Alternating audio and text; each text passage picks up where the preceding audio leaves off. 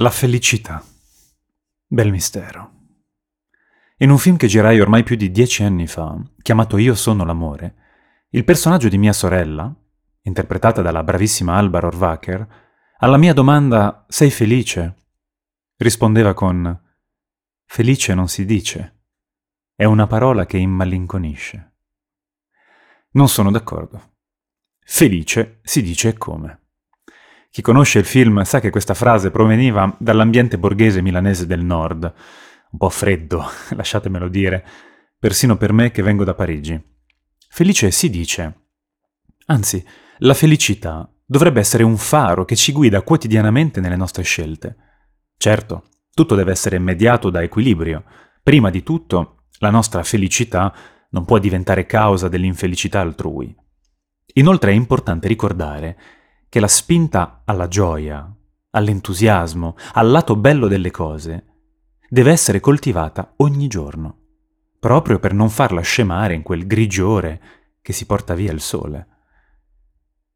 Ma come si fa ad essere felici? Mi viene in mente un aneddoto divertente che mio padre mi disse un giorno in macchina. Vuoi controllare la tua felicità? Fai come quel monaco tibetano che passava tutto il giorno a frustarsi i cosiddetti. Viveva tutte le sue giornate in un dolore inenarrabile e non si fermava mai. Vabbè, ma così mica era felice, risposi. Certo che no. Ma quando smetteva, lo era. Se davvero vuoi controllare la tua felicità, ti tocca fare così. Controlla la tua infelicità. Ma non ne vale la pena. Quanta saggezza. È proprio così.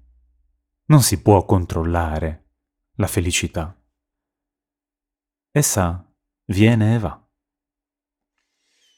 Però sotto sotto sono convinto che ognuno di noi sappia ciò che lo rende triste o malcontento e anche ciò che lo rende una persona migliore. Forse essere felici vuol dire proprio questo, fare qualcosa che ci rende una persona migliore di quella che eravamo prima.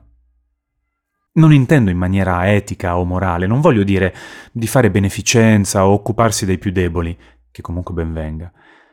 Intendo dire che dobbiamo stimolare quell'agente interno che ci fa sorridere.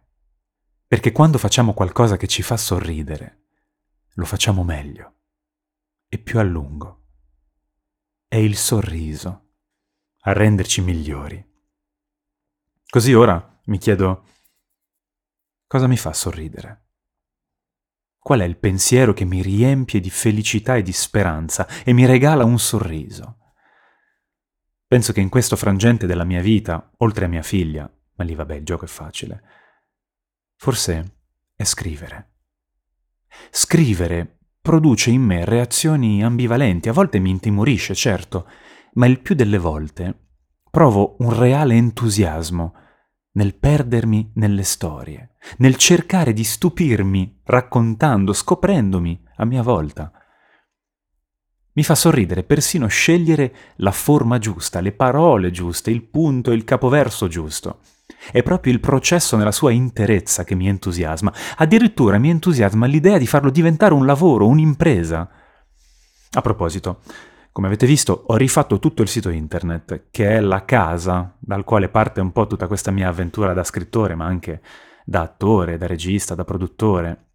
Se lo spulciate un po', se leggete le mie poesie che interpreto, oppure date un occhio alla mia biografia, capirete che la mia avventura creativa non è nata ieri, anzi, ha radici molto profonde, che risalgono persino a tempi antecedenti il mio percorso di attore. E a voi? Cosa vi fa sorridere? Aspetto la vostra risposta nei commenti. Alla prossima pagina.